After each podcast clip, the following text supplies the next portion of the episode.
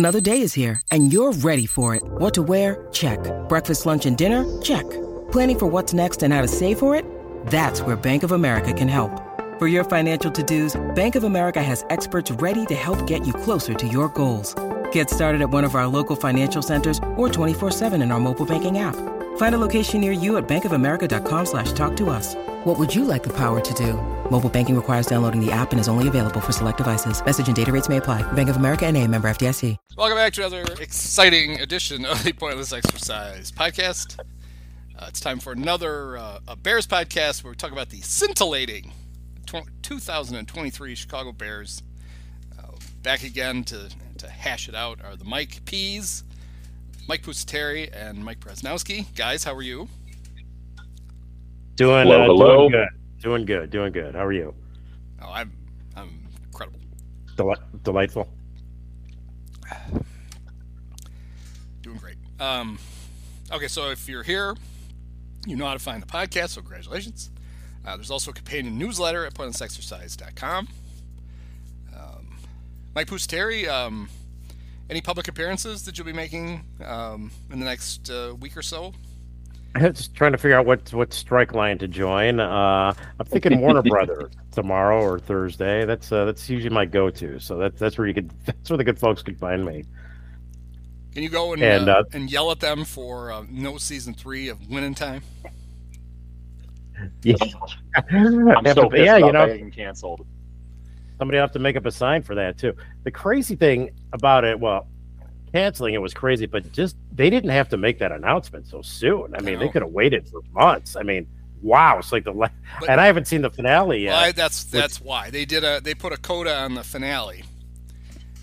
Um, t- basically telling you all the things that happen in the next few years to the Lakers. So, but it does not. The final actual shot is clearly set up for season three coming behind it, and then they had they add add a scene at the end, which they had to be clear that they filmed months ago. They didn't want to get you know accused of whatever. Right, and then right, they right. write like uh then you see it's just typical. It's like, you know, Pat Riley won six titles with the Lakers and three more with the Heat. Blah, blah, They they do all that stuff. oh, I see. So I think End it that's like why they, it was going to be documentary or something obvious like when you saw it. So they figured they might as well Yeah. fess up. But yeah, I knew it was getting canceled because you told me.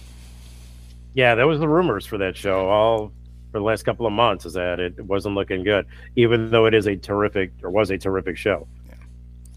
Would have been better had they cast me, well, of course, and I, I could have saved it. Sure. You'd make a perfect Pat Riley. No, I was I was up for several smaller roles in that show, but it was one a- of them was show. one of them was Dick Mata, right? Wasn't that one that you? yeah. Dick Mata was one of them. He didn't. You, Ah. he didn't appear until season two. yeah. You know, a couple and, of and, reporters. and in about and he was in it for about three seconds. yeah, there you go. The guy did look like him though. I knew who he was supposed to be, but not nearly really all- did not do as good a job as, as you would have, of course. So, clearly, clearly, but no, no offense. to- I'm sure he's a wonderful, a wonderful actor. But they, they really did. I mean, the guy who played Larry Bird looked exactly like Larry Bird. It was amazing. Yeah, it's an incredibly well cast show. Yeah, and well acted, and the basketball scenes are good. Like usually, Really good. kind of cringe. They were really good. Oh yeah. yeah, Um, yeah. I know a couple of the guys who were like the guys actually playing, you know, basketball, whatever. But um, and a lot of a lot of them are former college guys, guys who played ball in college and stuff. It- it's a good show.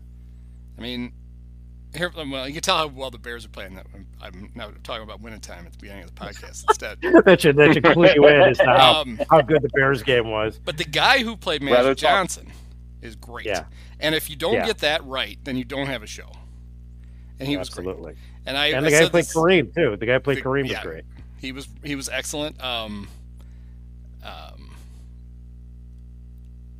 and uh, crap, what was I gonna? Oh, you know the whole the the legacy of this is going to be that it broke up the Adam McKay Will Ferrell partnership because Will wanted to be That's Jerry exactly Buss. right. Oh. And when you see it, Mhm. it's when you watch, it's ridiculous because John C. Reilly is uh, So good. He you basically he just becomes Jerry Buss. You just forget. Yeah. You forget that um, you know that it's John C. Reilly. It's just Jerry Buss. Yeah, it was really right. good. It was really good show. I mean, the, the first bad sign was season two was seven episodes to ten. Yeah. Which kind of felt to me like there wouldn't have been a season two without Adam McKay, right? Pro- yeah, could like, could okay, here you go. We, we can't. We're not going to do a full thing. We're, what can you do with seven, and then then we'll see, which is basically Yeah. Yeah. yeah, tough shit. period pieces too. Like those are really expensive, so studios don't often like to do period pieces. So there's all kinds of stuff. Uh, but anyway, the good people can find you at uh, at uh, Yes, MikePusateri.com. uh, there and at uh, at Twitter X, uh, at uh, at Mike Pusateri and uh, Blue Sky. Uh, I think that's uh, uh, it's Mike Pusateri, uh, something like that. Yeah. It's Well, Mike if- Something Pusateri. along those you, go, lines. you go to the post. I've got the whole list of where you find That's right. all of us. Thank you very much. You That's just right. click. Just go to the post. Yeah, Yeah. just do that. Just see the post. You just Yeah. you just click on it. Um, all right. And Praz, what have you been up to? Uh, so just uh, got uh, episode eight of uh, the Cubs podcast in the books, Bums in the Bleachers, part of the Chicago Sports Bums. Um, myself and John Oliva, we record every Monday night. Uh, wasn't exactly a fun episode last night, recording right on, on the heels of You're, the Diamondbacks sweeping the Cubs and putting the Cubs' playoff chances in jeopardy. But uh, you know, looking Welcome- a little bit better tonight. welcome to my world. yeah. Yeah. Yeah, definitely. Um, but yeah, you can follow me on Twitter, uh, Prazmaster. Follow me on Blue Sky, Praz, and uh, the podcast show account, Bums and Bleachers. Uh, name of the show, Bums and the Bleachers, uh, part of the uh, Chicago Sports Bums. Okay. I got a sponsorship update for this. Uh, I haven't heard back yet from DraftKings or Taco Bell, but uh, it's going to be now going to be Uh-oh. sponsored by uh, by Chuck Testa. He's a taxidermist from Ojai, California, and I'm going to put his commercial uh, at the beginning of uh, at the top of the post, and you're going to Wow. want to see it. You're going to want to see Chuck Testa. And uh, I'm gonna, I'm gonna, if the Bears uh, do what we think they're gonna do on Sunday, I may very well have Chuck join us. Uh, have Yeah. him actually taxiderm All right. taxidermize something while we're, you know, he'll just be in the background. We'll do a video pod. Okay. He'll just be, you know, stuffing an elk while we Yeah. while we talk about Patrick Mahomes stuffing the Bears. So Okay. Yeah. Or or stuff a bear. You should stuff- just stuff a bear while he, There you go. That's Yeah. he's in Ohio. You say I could ride up there and just we could do the pod together. That'll He's, be great. he's, he's in Ojai. Yep. I mean, He's Okay. quite. It's, it's something. Wait till, wait till you see it. oh boy. Um, all right, so the Bears uh, went to Tampa uh, over the weekend, and it wasn't as bad as the Packer game, Oof. but it was Low it bar. was still bad. Still bad. It was still bad on the scale from uh, good to terrible. It was um, horrible. It was horrible. It was Yeah. horrible. hmm Um, I want to uh, let's start with a let's start with a positive. It's weird you can start with a positive uh, for a defense that gave up uh, 460 yards, something ridiculous. Yeah. Uh, considering the fact that they held the Bucs to one touchdown on offense and did it without a secondary. Yeah. And in Fair the heat, enough. and they were on the field the entire game. Yes, they were. I'm gonna give some. I'm gonna give a little kudos to the uh, um, to the Bears defense, which I'm looking here quickly to see just how many yards they gave up. Um, because it's a Well, It's like 437. 437. Yeah. Yep. They were Baker on Mayfield. pace. They gave up almost 300 in the first half. They were on pace to give up almost 600 yards, and they didn't. That would have been that would have been great. Yeah. So Yeah. job. No sacks again. 317 yards to Baker Mayfield, I believe, in the air. It was uh, horrible. The uh, Yeah. the defensive line is is is awful, and somehow the offensive line is even worse. And our GM is a former offensive lineman. You would think building the lines would have been in his wheelhouse, but uh, Well, it wasn't a good one. he's like signing guys who played like They're him. modeling I like this guy, reminds me of me. was. Exactly. Reminds me of me. Yeah, He was right. drafted. No, Ryan. No. Right. Right. It's a No, David don't Ross theory. That's why we have Tucker Barnhart and all the, you know, that's why he's playing these guys. Hosmer. Yeah. oh my god. Um, Yeah. I mean, built from like the lines, and you know, you drafted Darnell Wright, you acquired Yannick Ngakoue. Where the hell have they been? Oh, we saw Yannick. He was whiffing. he was going. He was running. He was chasing little Baker Mayfield, getting right on him, and then just let him ooze right through his finger. You know, Baker is elusive. That little guy, the Nick Madrigal of NFL quarterbacks. It's hard Yeah. to catch. I think I referred to him as sprightly. Yes. Tough to tough to get your hands on a Baker Mayfield. yeah, he should have had two sacks. That would have given him three on the season. Well on their way Right. to the 40, I predicted. Instead, they have one through two games. Yeah. They're averaging. They're, they're on pace for eight and a half sacks. Nice. That's terrific. Ngakoue had nine last year. all Beautiful. by himself. Uh, All right, it, see if you think this is a bad sign. okay. Um, What, whatever you're gonna say, yes, it's a bad sign. So they're No sign. The two linebackers who play the most, Tremaine Edmunds and T.J. Edwards, combined for 28 tackles. All right, linebackers supposed to tackle guys, right? okay. Yeah. The next four leading tacklers, defensive backs. Mm, Tyrique Yeah, Stevenson, Greg great. Stroman, Jaquan Brisker. Jaquan, who spent you know the first half with his head between his knees in the injury tent again, right. uh, and Elijah Hicks, who came in for him, and uh, I really enjoyed Elijah's attempt to tackle uh, Mike Evans on the sidelines, which was Oh to, yeah. uh, just point your head at the ground and just maybe burrow under him. Yeah. Elijah, just he's right by the sidelines. I know he's big. Just shove him. You don't even have to tackle him. Just give him a nudge. Right. Yeah. Yeah. Tyrique Stevenson's getting bullied all game too. Like it was a brutal effort. Um, there were two. The, the defense they gave up two massive plays, right? I mean, they gave up a lot of massive plays, but two in particular. The long, the 61-yard t- pass to uh, Mike Evans, where he just he literally just shoved the defensive back He did. out of the way. And even Moose Johnston, who hasn't had a coherent thought in like nine years, is like, oh, come on. I mean, both Yeah. arms completely extended, and he's just shoving him, and then he runs for 60 yards. And the other long one was the touchdown pass to him that Tyrique is like all over him. Like he's Yeah. actually there, like in his face, and it's just, you know, Mike Evans is tall and he's good. And, uh,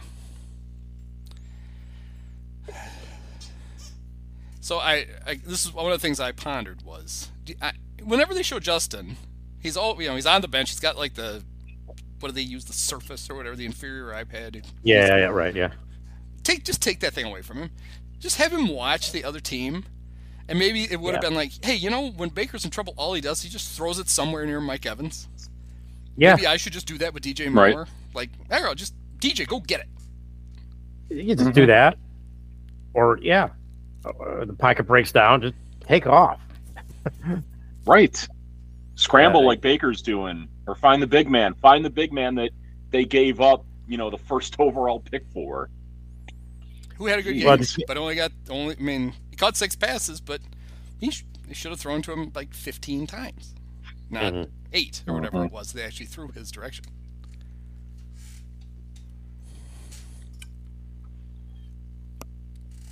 Um, He had seven targets. seven, seven. Yeah. That's so he's um four the first week, right?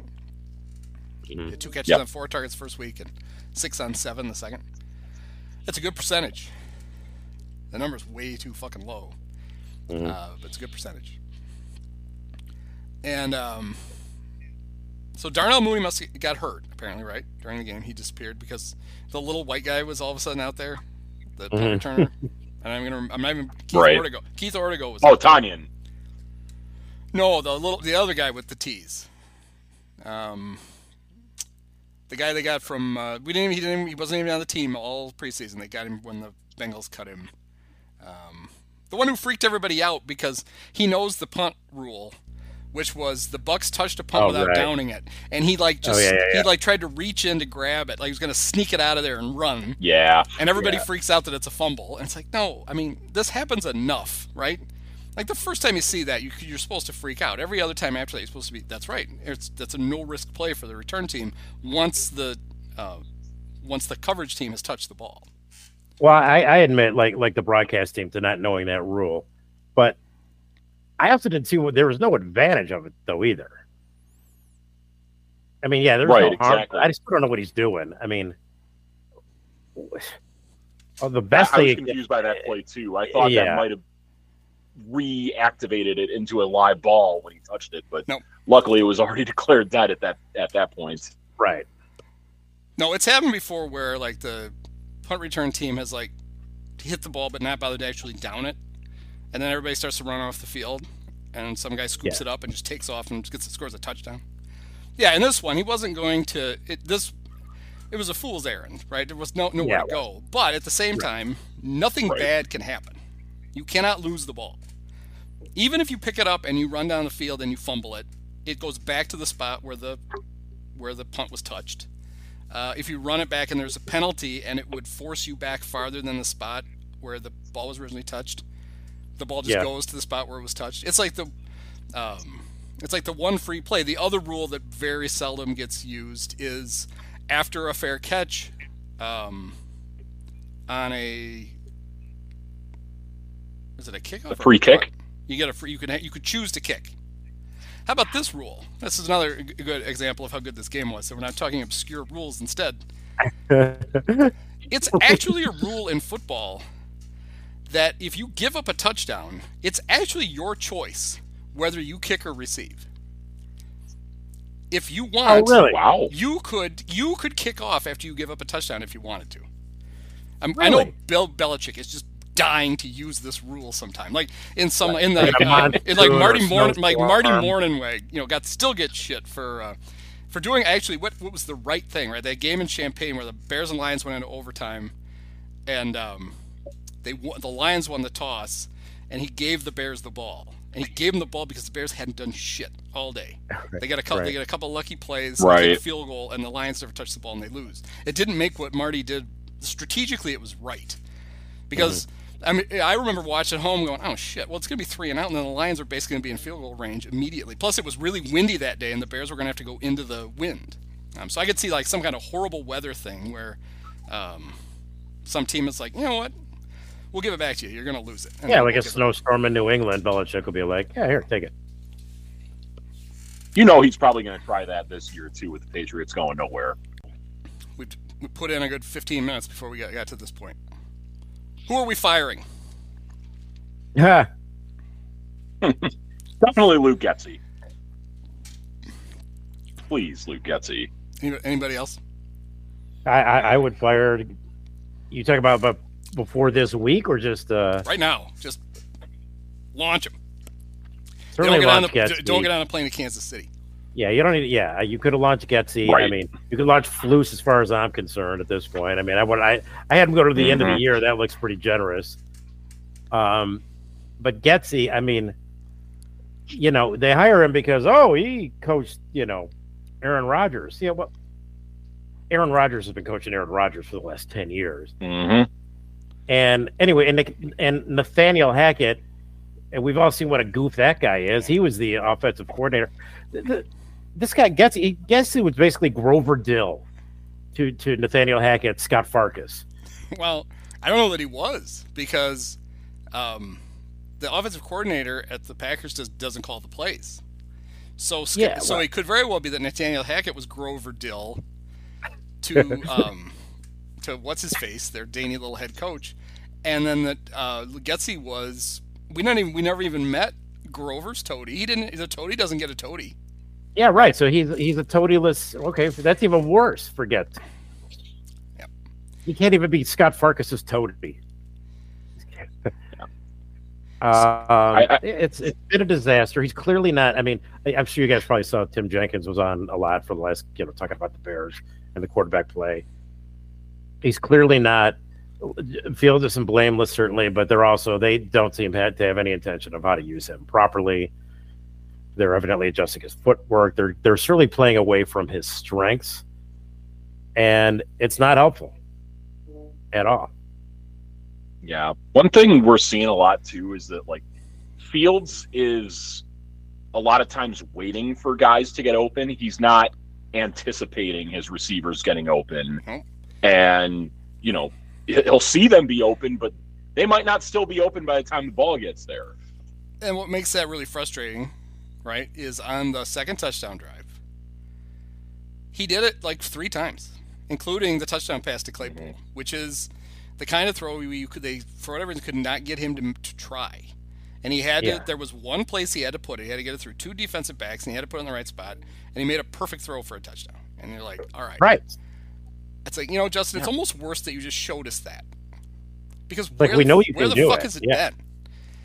Um, and I think it, it, seems to be like a combination, yes, of him, but also they they got him all tied up in knots trying to figure. You know, they're changing his footwork. I'm sure they've got him overthinking everything. Well, I.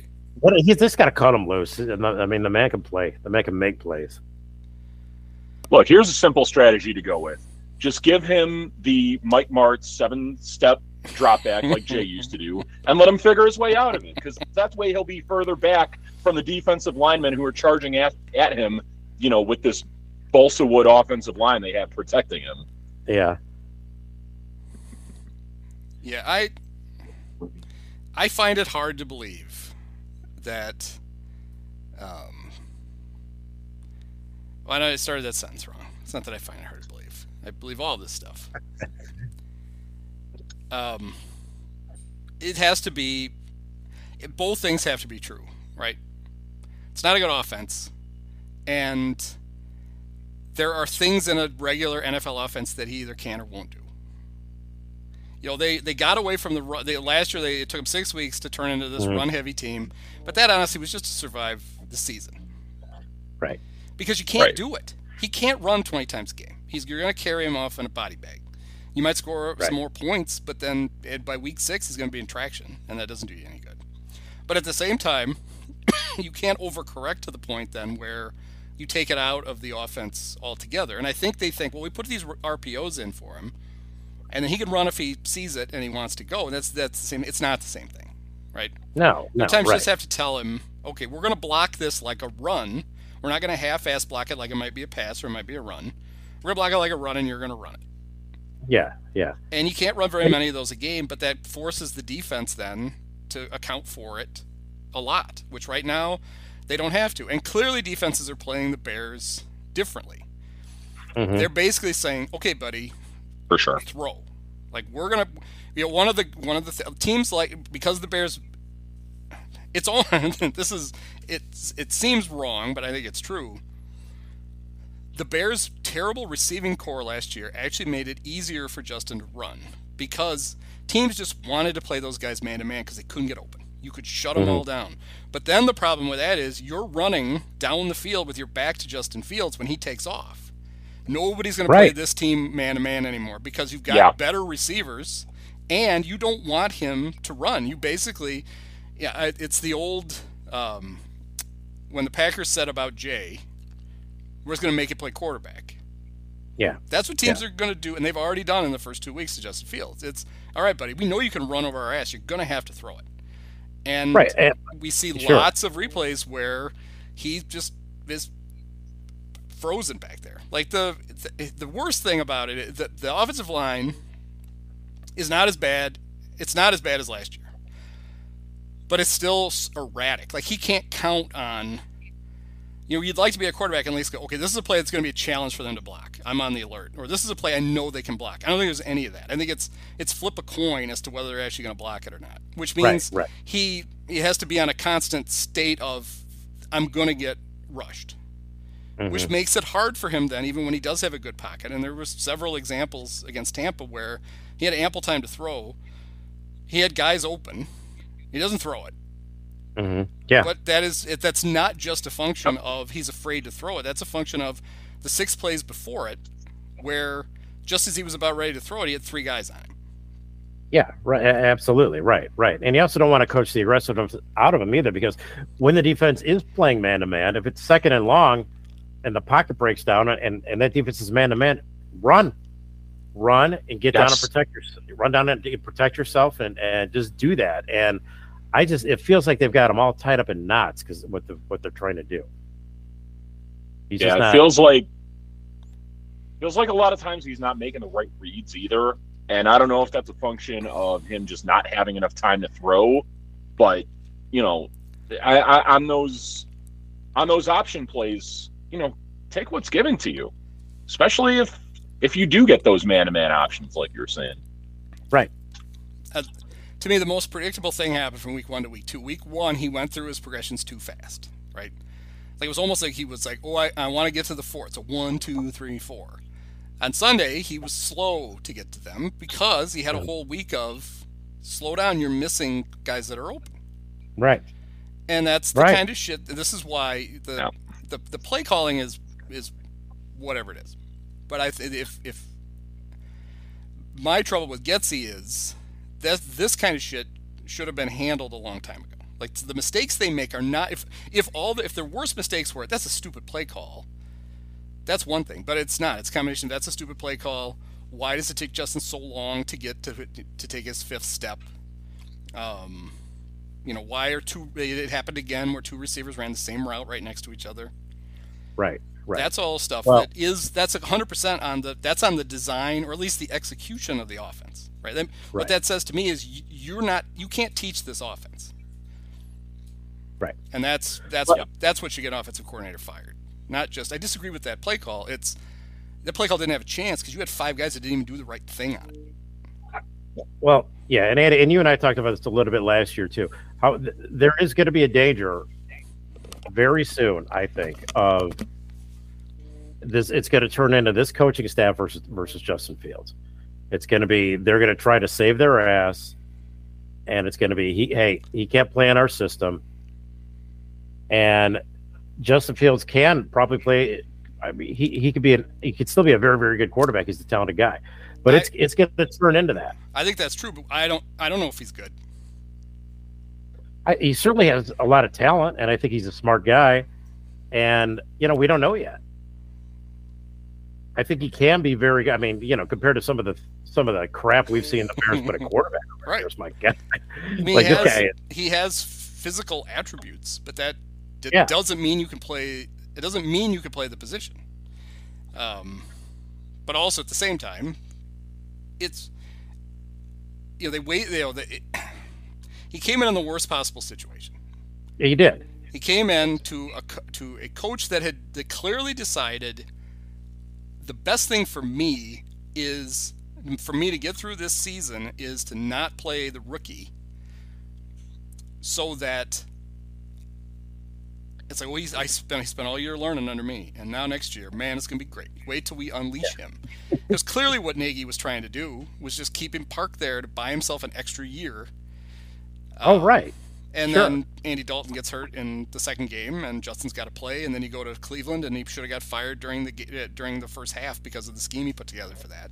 Right. Right. And so even if even if this coaching staff had come in and had the most genius offense in the world, they would have had to they had to spend the first season not just teaching him shit he didn't learn under Nagy, but but unteaching him things that he had Mhm. learned under Nagy. And then the big concern would be that there are things that they're that he's being taught right now that would have to be undone Right. again. You know, it's it's gone from we wasted one year now to well maybe we wasted three.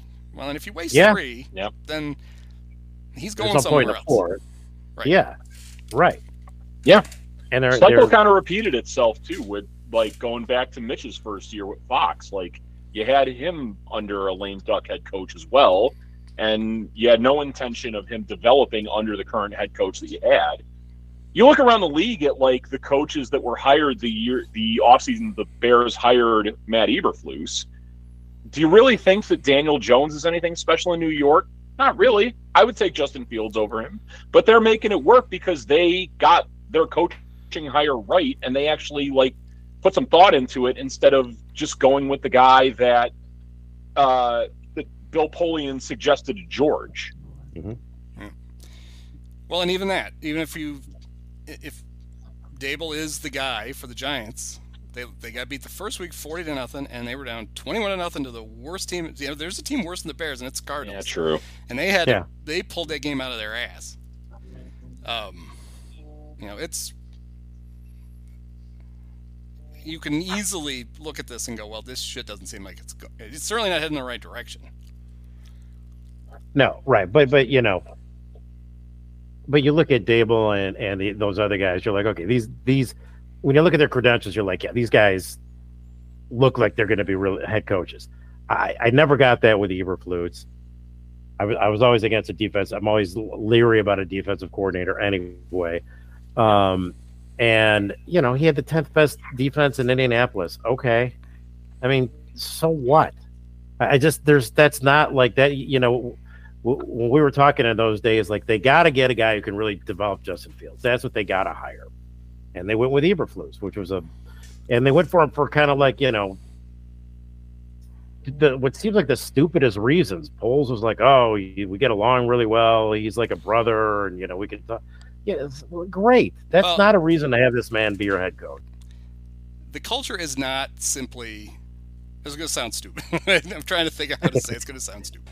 The culture has to be irrespective of the results on the field, right? Like it's there are bad coaches who win games and have a decent culture because teams tend to be happier when they win. Um, we're seeing that in Dallas right now, Mike McCarthy. And we, it, it's really difficult to. Um, I don't know. I get frustrated by this because both ways. Number one, if the Bears change coaches tomorrow, it wouldn't break my heart. The yeah. other thing is, this is very this this whole the dialogue around this and all this stuff is bear, is very Bears and Bears fans and that yeah. was when Nagy left, and it was got to tear this shit down and start over because this thing is a complete mess. And the Bears never do it. They never tear it down. They never try to start over. They just patch on and patch on and patch on. Right. And they literally stripped their roster down to where they only had 11 guys. 11 guys started this season that were there the day that um, Poles and Eberflus took over. And the idea that their roster in year two was going to be good is it, it can't be a thing you cannot rebuild an NFL franchise in, you know, in a year and two weeks. It just that that's not how it works. But at the same time, you know, this one thing you can argue this 15 different ways. Yeah, right. If you're if it looked like the most important player on your team was improving, then you look at the 0 2 start and you go, you know what? Yeah, it'd be great to win games, but the most important thing is being handled. And instead, we have the worst of both scenarios. We have a team that's not winning, and we have a quarterback that isn't, you know, isn't having any success. Right. Right. That's right. And so that's yeah. where you end up with the, you know, you you'd like to be able to say, well, this it, of course is going to take more than a little over a year, but at the other side of it, you look at it and go, well, the signs you need to see, we're not seeing. And and I and we're not yeah, going to see it Sunday. I, we know that. That's for sure. No, no. I also think you can't you can't overlook the fact that you know there's a human element of Fields isn't their guy. You know, and and they're looking at maybe having two of the top five draft picks this year with a yeah. deep quarterback class.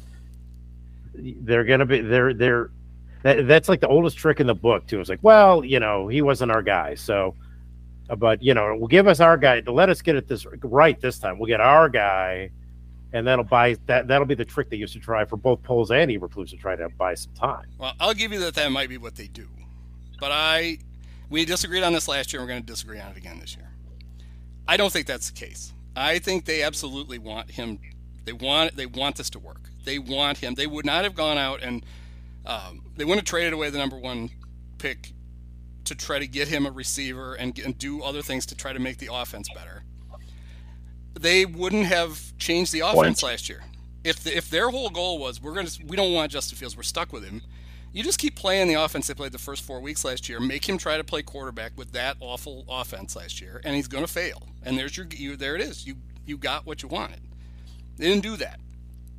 They uh, they're trying to make it work. Now the the byproduct that is going to be they're both going to at least Poles. I'm, I'm pretty sure both of them are going to outlast him if he fails this year, and then they will do the old start over because anybody would do that. Sure, but I don't mm-hmm. think that that I, that certainly to me it does not seem like that's that was the the master plan, which is well, fuck, I can't believe we're stuck with this guy.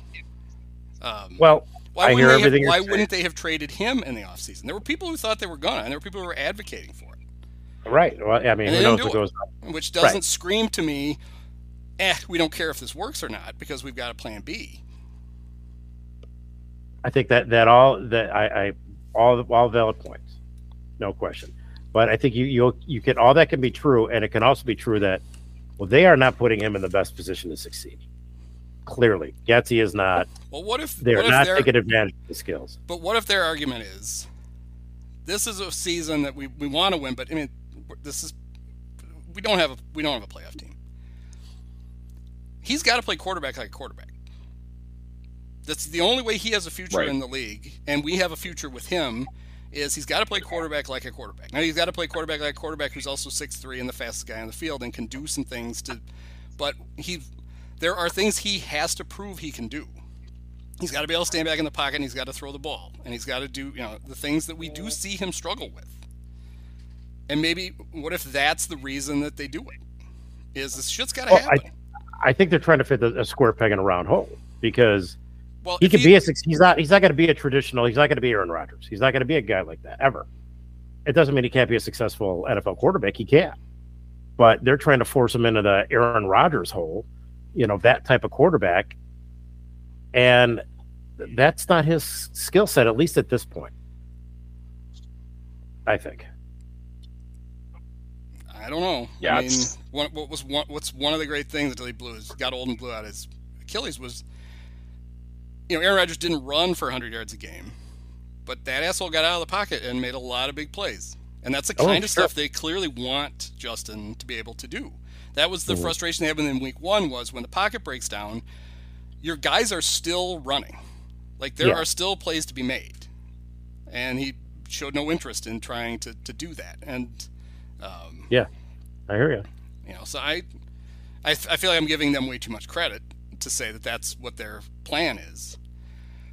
But I mean, if the whole if the whole idea with this season is this is a 17 week evaluation about whether there's a year four and five and beyond of Justin Fields, then it's by week 17 you've got to feel comfortable that he can do most of the things that you need an NFL quarterback to be able to do. You got to be able to make those reads and make those throws, in addition to the other mm-hmm. things. And starting the season with the offense that you had at the end of last year, where you're going to run him, you know, 14 times a game, that's you're you're never going to get to the other part if that's how you start it.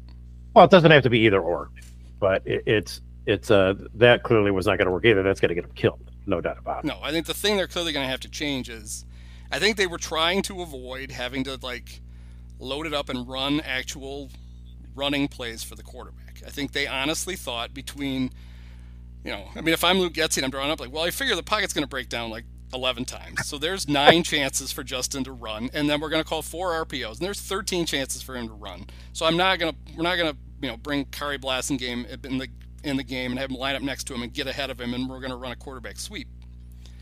Um,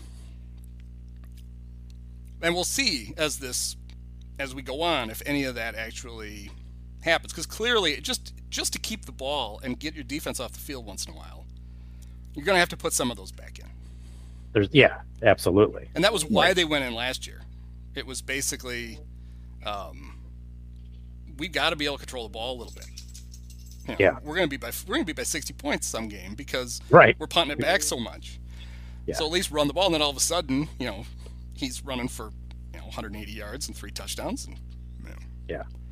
The frustration for uh, for the fans is that not only are they 0 and 2, but you can be 0 and 2, and some of this could be fun, and there's just very little Yep. fun. First drive was fun. Yeah. You really felt like, okay, good. great. There it is. They figured this out. They dialed this in, and Yeah. then we didn't see it again until the fourth quarter. We saw it all last year during the long losing streak. Like there were a ton of fun moments during the last, you know, ten or so games that season against a lot of really good teams too. I mean, that Eagles game was really fun. The Dolphins game was really fun. Where, when is this ever going to show up? Yeah, maybe, maybe good- Sunday. exactly. Maybe the maybe the near miss loss to the to the Chiefs. We'll look at it Oh. and go, well, that that was a good time at least. And honestly, it probably, given the fact that they should have, you know, the expectations going to that game are n- none, right? Nobody thinks they're going to win that game. Yeah. No, God no. And so simply sticking with them for a while becomes, hey, look at that. You know, they did it. Like everybody was, you know, the the city was too keyed up for week one, right? It was it, Oh, was, yeah. it was Oh, flashbacks to, to For 18. sure. And then it ended up, but it also was a the second half was just such a shit show that you you know. Yeah, yeah. And then the, then you went know, to Tampa and you're like, okay, we got we got to win now. We got a must Right. win in week two, and then you don't. And so maybe now in week three, when everybody's like, well, look at the, you know the Bears are back to being the laughing stock, and You know, maybe you lose pos- 20, 24 to 17 Yeah. because the Chiefs offense is playing with the the governor on it of Matt Nagy calling their plays. Right. So that helps a little bit. That does help. So maybe does they'll- help. you know, maybe they'll keep it from putting a 48 up on the Bears. I don't know. But I, I yeah, I, I mean, you're right. But there, I think also though, Bears fans, you know, we're thinking this this could be a playoff team. Yeah, The I NFC mean, we North did our win loss good. thing, and the win loss thing gets, gets jokey after a while. And you know, it, when I had them go nine and eight, and I'm like, well, you know, if you made, if you forced me to bet the over under at seven and a half, I, my money would have gone on the under. Yeah. Um, so I clearly think this is like a six or seven win team. But here's the scary thing, right? When's win one coming? Because you go to Kansas City, then you come home against the Broncos. It would have been nice for the Broncos to win one of those first two games. Yeah. Because now they're, you know, I still think they're going to be a shit show, but uh, I, I'm I, hoping that's where I that would be nice. coming. That's where I'm. at. But yeah, but Then they got a short week to the to be Commanders. easy. Right. Then the Vikings.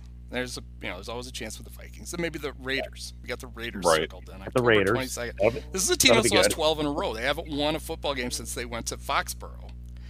And they by haven't won a 25, game since and by 25 or more, or by giving up 25 or more points Yeah. too. which is- and they haven't won a home game Yeah. since what was the Texans last week? Like week three, right? yeah. Week three, yeah, they went up two and one. That that produced the infamous uh, Greg Gabriel tweet of saying like, I, you know, this team is two and one. I don't envision them Oh, yeah. only winning one game rest of the year, and then they did. Prescient. Yep.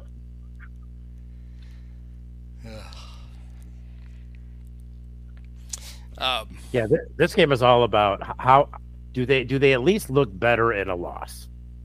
Yeah. And are some are there some fun moments? Do we have something? Yeah. That's what this game is all about.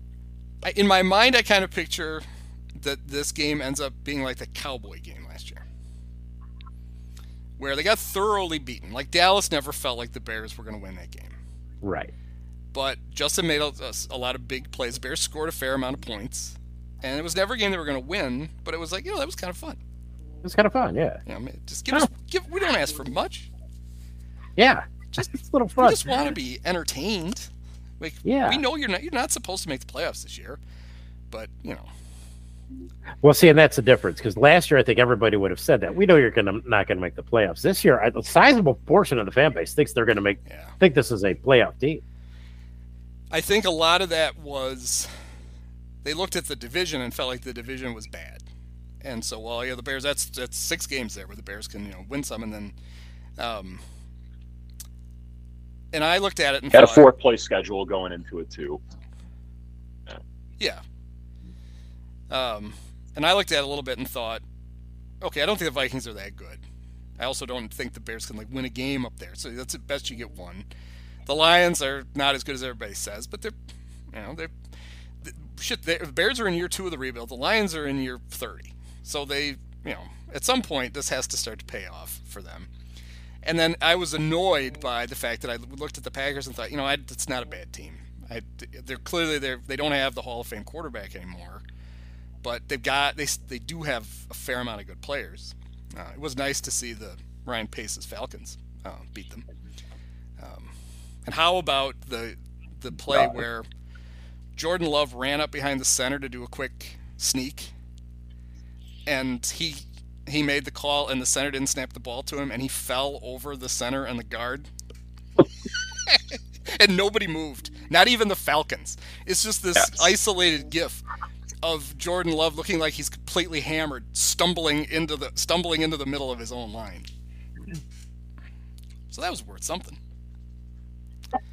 Yeah, that's some good comedy gold. Uh, a lot was made of uh, Shaq Barrett on the, the back breaking. You know, for as bad as everything went, the Bears did get the ball with a chance to tie, go down and kick. Just a field goal would have tied the game. And um, then they had a uh, offensive pass interference on, on Chase Claypool on a screen pass. And then the next play was a screen pass intercepted for a touchdown. And um, the Bears ran in the fourth quarter. They ran a screenplay out of the same formation four times. It worked the first two times. It was nice gains to Herbert. The third time was the offensive pass interference on Claypool, and it, as much as you know, as much as it's fun to pick on Chase, that one's not actually his fault. Right.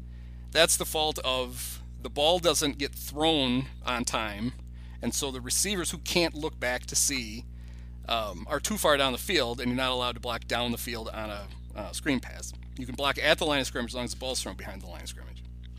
Right. Um, but by the fourth time, Tampa lines up, and they're like, "This looks like it's going to be that screen pass." yeah. Did their homework on it. And I went into it in detail in the in the newsletter because there's three things that are true about a play like that. Um, number one, I- to me, a screen pass in the end zone is like the worst possible play you can call because you're already in the end zone. I guess he was at the they were at the five, I think. By the time he drops back, Justin's in the end zone. Right. And on a screen pass, you intentionally don't block guys. So you've got free runners to the quarterback as a design of the play because the whole idea is to throw it behind them, and now you've got some room to run. Um, and then a, a quarterback in the end zone is is afraid to throw the ball away because intentional grounding is a safety. And even though you know in your head, you just fire it at the feet. If it's if it's all botched, up, just throw it at the feet of the running back, and it won't be grounding. It's human nature to be like, oh shit, I could give up two points in the ball here. So basically, your quarterback is going to throw that ball to the running back every time. Yeah. So it's a bad play call. It's a Justin. That's a play Justin needs to recognize and go. Oh, there's a very large man there. I'm I can't throw it there. Right. But then it's also it's a it's a great play by Barrett that he not only Sure. that he actually caught the ball and scored. So three things are good, but it's it all starts with what the fuck are you running that play for right there? Yeah. Yeah, he was rushing Fields on that play and then got separation enough to make the play on it. He said that it, he said that because they they lined up the same way. He in his mind he thought this could be a screen, and when they didn't try to block him, he thought fuck it's a screen, and so he he basically started backing up, and that's where the ball was going to go, and that's the ball game, which is infuriating. That you know. But that's that's what we get. That's what we get to see every week. We get to see fun. Everybody watch the Bears. You see things you never saw before. And that's one you sure do. you sure do. Yeah. Although, I mean, it's not. It's. I mean, obviously the situation's not as good. It's. It's Caleb Hanie throwing the ball to B.J. Raji in the NFC Championship game. Yeah. oh God. A play that shouldn't be called and a pass that shouldn't be thrown. Both things can Yeah. be true. But and you mentioned Claypool. You got you know he was you got to hand it to him. I mean he was ready to be run out of all Bears fans were ready to run him out of town last week, and he you know apologized to his teammates that I, I messed up, and he played a pretty good game. And and and if anything, that's that's a that is a feather in the cap of the Flus uh, culture Right. argument. Because So basically, and I'll give it to Claypool for doing that. because when and, yeah, asked point blank, are you gonna? Is we talked about last week that you know Claypool probably shouldn't be active for you know this game. The Flus basically his answer without answering it was he's got some things to do, and apparently the things to do was a work harder, and then b you got to own it, right? You can't just pretend like people are making a big deal out of you, you know, giving a Right. half-assed effort. You have to go around, and and he did. Um, he is still though the Bears have him completely, and the Steelers did it too. And the Steelers just say, you know what, we don't need him. We've got other guys. He's a slot receiver, even though he's six foot four. He just he doesn't play like a big physical outside receiver. His whole game is running Right. crossing routes and and stuff like that, and um, he doesn't use his size. He doesn't post up defensive backs and you throw it up to him. He's just never done it. And so he's he has a he has a poor skill set for the role that he's being asked to play. And they've already got a guy to play that role. When he's healthy, it's Mooney, who's better at it. Even so, you can say, "Well, just move Claypool inside." And say, "Yeah, but Mooney's actually better at that than Chase is." You just be you then you'd have to move Mooney to a role where he's not quite as good. So, you know, I think they probably realized that a week after they got him. but that's too late. Too you late now. realize Yeah. it the week before. You can't realize it the week after. Yeah. Oh, Right. now that's why he was. Was the available. announce? wa- Was the announcement that Mooney would be out? Was that did that come pregame or was that like a game time decision? I didn't hear a word about it. So that was, yeah, because I wonder like if Mooney was active for that game, does Claypool still play? Yeah. Well, I mean, Velus played, was active. I kind of assume that's that's who got activated instead. Okay, And there's another here's another brilliant thing, right? So the Velus only played a couple of plays on offense. He comes in for one, and they run an end around to him. And it's like everybody that's everybody just points at him when he comes in. Like uh, watch for the watch. They're gonna run this guy around end. The other thing they did that drove me nuts is they ran that end around. They ran it to the short side of the field. So even after he gets the ball and he starts to go around the corner, your, your sidelines are right there. Like Right. it negates some of his speed because he can't. Well, you know, unless he wants to run out of bounds and behind the bench, run by the blue tent, say hi to Jaquan, and then just run up back onto the field. Right.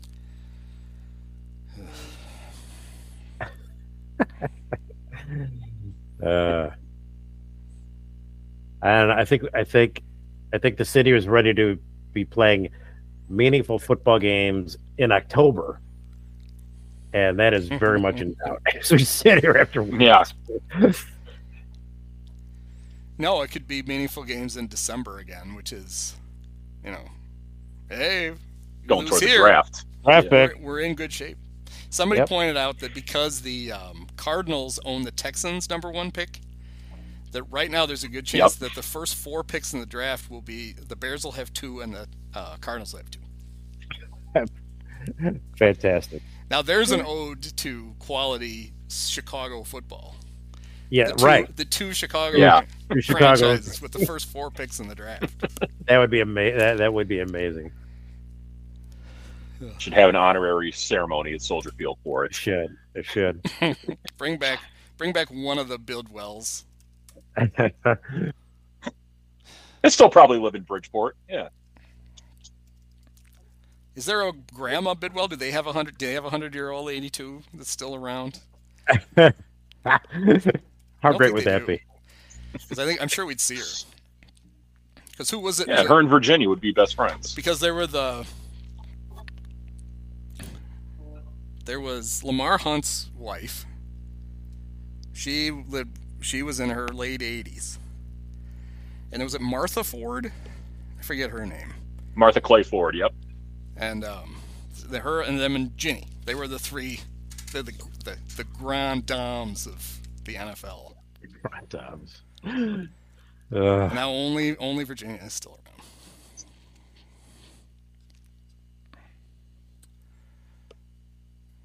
around. Yeah. All right. Well, let's look ahead to the, uh, the excitement coming up on. Uh, is this a? This is a. Oh God. Is this a a 325 Romo Nantz? it's a definitely a 325 game. Yeah. Oh no. Uh, would it be Fox? And yeah, they yeah, it's Fox game. Because isn't that how it works when it's NFC on the road against an It- AFC it- team that they go it to Fox? doesn't- It doesn't matter anymore. They that's Yeah, how it it used to used be. They have um, they've screwed that up for us. They have. Let's see what we have here. But you know, it looks no, it looks like you are going to be. You are right. Oh yeah, you're you're right. It is. So they followed the old format, All right. and it's Kevin Burkhardt and Greg Olsen again. That'll be All one right. Uh, bright spot. This is going. Uh, they don't have it yet on 506 Sports, but later in the week they will tell you what percentage of the country is going to get this game. It might not be as much as typical because the other Fox Late game is Dallas and Arizona, and Fox Right. does love the Cowboys because the Cowboys, Yes. Cowboys, Oh, yeah. but so do the Bears. This Bear game, will get, the, we'll all watch it, get mad at it. Oh yeah. Ratings will be fine. Exactly. They don't worry about that. Nope. I you know. Well, that'll be good. Then we get uh, Tom Rinaldi can, you know, he can uh, eulogize. The At least you guys can season watch it for free. At least you guys get to watch it for free. Oh yeah, that's right. You had to pay for this. Uh, yeah. Yeah, like a couple of weeks ago, we're watching TV and there's an NFL Sunday ticket commercial on, and they're like, you know, talking about the price. My wife's like, "Yeah, you." I'm so, she's like, "You, you didn't pay for this." She did goes, you?" "You paid oh much?" no, I did. Of course not. I didn't. Mm-mm. Well, Oh. just tell her that. No See, need if- to look at the credit if, card statements. if you tried to rely on NFL Red Zone, you'd never see the Bears with the ball the entire Yeah. season. Great Because they'd have to get in the red zone for Right. it to for them to for Scott Hanson to cut to it. For the gold zone. Oh God.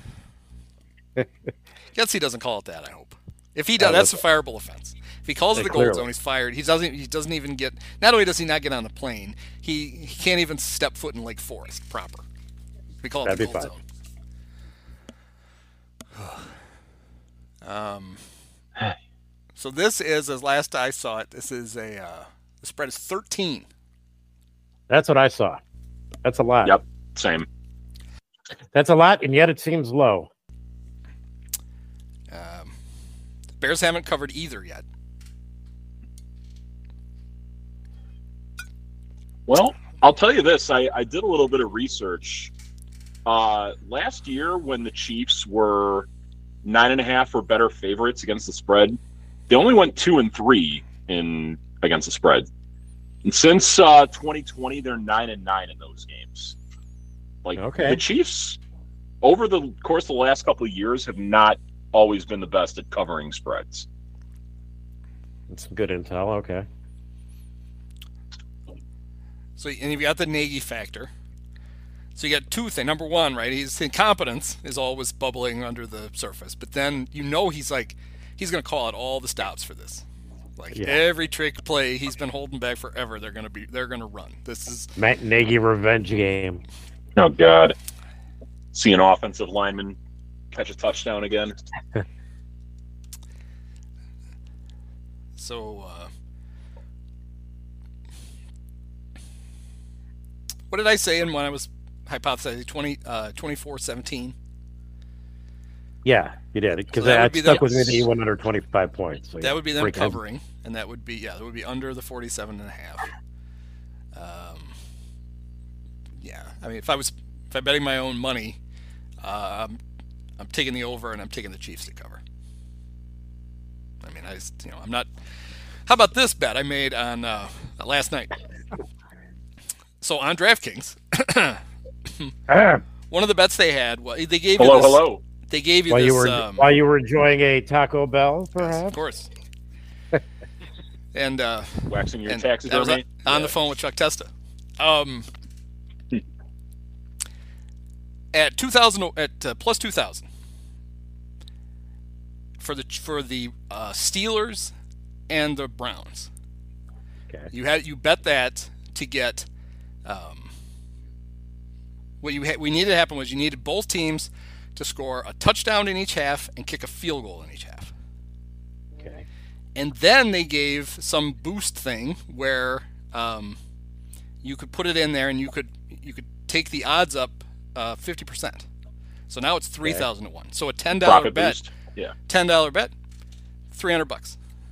So I'm like, we're going for that. Deshaun Watson. I should value in that. so both teams touchdown field goal in the first half. No problem. Right. I was worried after Nick Chubb got hurt that the Browns weren't going to be able to score a touchdown in the second half. They come right down, score a touchdown. Now all I need is a field goal out of them. The Steelers kicked a field goal early in the second half. Just need a Steeler touchdown. We're in good shape. Right. The Browns are driving, and they're in field goal range. And on a rollout, Deshaun Watson decides, yeah, I already got I already got called for a face mask once. I want to do it again. They ended up he did it was an obvious face mask. They didn't call it, but they called holding, so they get pushed back out of field goal range. They ended up punting. And I'm like, well, there's a lot of this half left. I'm not going to worry about it. Steelers can't move the ball at all, but they end up they get a um, they get a strip fumble touchdown. So now all I need is this Browns Yeah, field goal. TJ but, Watt. But Right. the, the touchdown put the uh, Steelers up by four points, Mm-hmm. meaning unless Ah, Sean McVay is the coach, they're not just kicking a field goal for the hell of it. Right. And so I did, did not pay Right. off because the Browns can kick a field goal. But did you see that? Right. That on the last play, down 10, last play of Rams 49ers, I didn't see it. Rams Yes. kicked field goal to cut it to seven at the horn. and the spread was minus seven and a half, Yeah. right? And the reason they did it was, um, you know, the Rams have a guy up in the booth who like helps out with strategy, and basically it's like, well, we can't win the game, but we can score points, and the one of the, the total points is a tiebreaker for the playoffs. So you might as well, you might as well kick. the Might as field goal. well. So There you kicked the go. But yeah, I mean, gamblers all over the world had to be like, well, it's funny, every, oh, you know, that's a bad beat, right? It's one of the, but oh, nobody yeah. ever talks about the guys on the other side of that, who are like, oh Right. shit. Well, there's no, they're not gonna kick a field goal here, and all of a sudden the field goal kicker runs out, and it's, it's free money. Yeah. you Like, know? look at Don't focus on the whole Scott Van Pelt bad beats thing. That's the pessimist Yeah. view of it. That's right. There's, it- there's, there's just as many people on the other side who were going nuts when, whenever those bad beats happen. It's a zero sum game. Somebody lost, but somebody won. Somebody lost, somebody won. All right, so what do you guys think? Spread and the and the over under. I I got what you got. Uh, over and uh, Chiefs covering. I'll go opposite. That. Uh, I'm going There you under. I'm going under, and I think the Bears cover uh, 13. Um, to me, now that uh, Chris Jones is back for the Chiefs, their defense seems to be working in order. They only allowed nine points to the Jags this past week, so probably going to be a rough, uh, rough day for Justin Fields. Ah, He's used to it by now. Yeah. No surprise. That's good. You, you uh, so when you watch college football game day, um, you know they put the graphic when they do the picks at the end. They have both logos up and whatever. And Rece Davis always jokes somebody's got to save the graphic because if it's if, if everybody has picked you know the same team, somebody's got to pick the opposite team. So Praz, save the graphic for us. Good. Good job, Prez. Yeah. Yes. The- I'll, I'll be the the I don't- dick uh, in that infamous Bears Packers game. Yeah, I didn't want I didn't want the Flus using us uh, for motivation. Although Right. maybe we should. They could use some motivation. All right. Well, you know, part of the part of the frustration which I was venting, and it's nice to have you two here that I can vent to, Yeah. uh, is just that uh, absolutely. this is uh, no end in sight to this misery. I mean, we're hopefully you guys, hopefully you guys are right. And the the Broncos are such a mess that in a couple of weeks, that's when the Bears they get the train back on the track. Because what were the Lions last year? They started off like weren't they like one and seven, Yeah. Yeah. Something like Yeah, that. that sounds right. and then they went eight and two the rest of the way, or whatever it was. See. Why not us? Seven, whatever. They Exactly. Seven and two. Why can't we the be this year's Lions? Why can't we be a team like the Lions? Teams have oft aspired. What we're striving for these days. Uh, the Lions had a uh, they unveiled a, a Barry Sanders statue, um, which I think is their first statue. Um, and then they showed during the game Barry was on the sidelines. He was talking to this very wrinkled old man, and I realized it was Wayne Fontes. Oh And my I was goodness! just like, oh fuck, Ah. fuck Wayne Fontes. Was he smoking a cigar? Yeah, that asshole. How I'm old mu- is Wayne Fontes? Do we know? I mean, Old. yeah, very old. Well, let's look. Let's see how old Wayne Fontes is. Let's go to the Google machine. He's 83. Oh, okay. You know, I, I would have said older. You know what? He doesn't look. He doesn't look that bad for 83. Yeah, yeah. Statue is. Eh, it was okay. It's not great. It's not great. Sure, got the Is Cubs. it as scary looking as the Harry Caray? I was gonna say they should have got the Cubs guy, uh, but the second guy, the guy who did the, the guy who did the players, not the original guy who did Harry being pulled, sucked into hell. Yeah. yeah. I still, I one of my big hope when they had to relocate the statues while they were working in the stadium was that somebody would drop the Harry statue and break it, and then they would have to get a good one. but it made it unscathed, so Yeah. that's too bad. Um, do we know what the do we know what the this is great for a Bears podcast, but I don't care anymore. Um, do we know what the Ryne Sandberg one's going to look like? I mean, surely somebody knows by now. It was a year ago they announced it, so they've been working on it for a year. It's going to get unveiled next year. Right. I mean, in my mind, I picture, I know what it should be, and it should be him like bouncing up over second base with his knee up, making the throw on the double play with this with the flip down glasses up. You know, Right, that's, yeah. that's what I. That'd be good. When I see Ryne Sandberg, that's what I see. I see that throw that he That never would work. missed. It would work. Um, but Yep. knowing the Cubs, it'll be you know him holding a Sloan toilet seat. Smoking a joint. that's right. This Well, well, no, it, showing the hair, with it'll it'll be him and the hair plugs. him the- and Cindy with the corncob dress. Oh, that wouldn't Yeah. that be the greatest? They go, he, they don't let him see it, and they just unveil it at the thing. He just flips Tom off, storms off. Yeah, it's, it's, how about yeah, it's Ryne, Ryne and Davey Martinez together. That would be be, a lot- What a statue. That statue. I Two mean, you, great, thi- two great teammates. Ooh, you think a lot of people head over to Navy Pier to sit on the couch next to Bob Newhart? Think about how many people would trek down to Gallagher Way to get their picture taken next to Cindy. Oh, there you go. It would be the biggest tourist attraction in town. I like it. That's got to happen. Mm-hmm. It'll probably be. Uh, um, they could have him doing one of his electric seventh inning stretch singings where he really Oh. riles the crowd up with the Brings Hey. the house down. go. Let's sing this one for Let's do it for Harry. let's do it for Henry. for Harry, who's been dead Harry, for 25 Harry. years now. Yeah, yes. All right. Well, thank All Thank you. Many of us have herpes.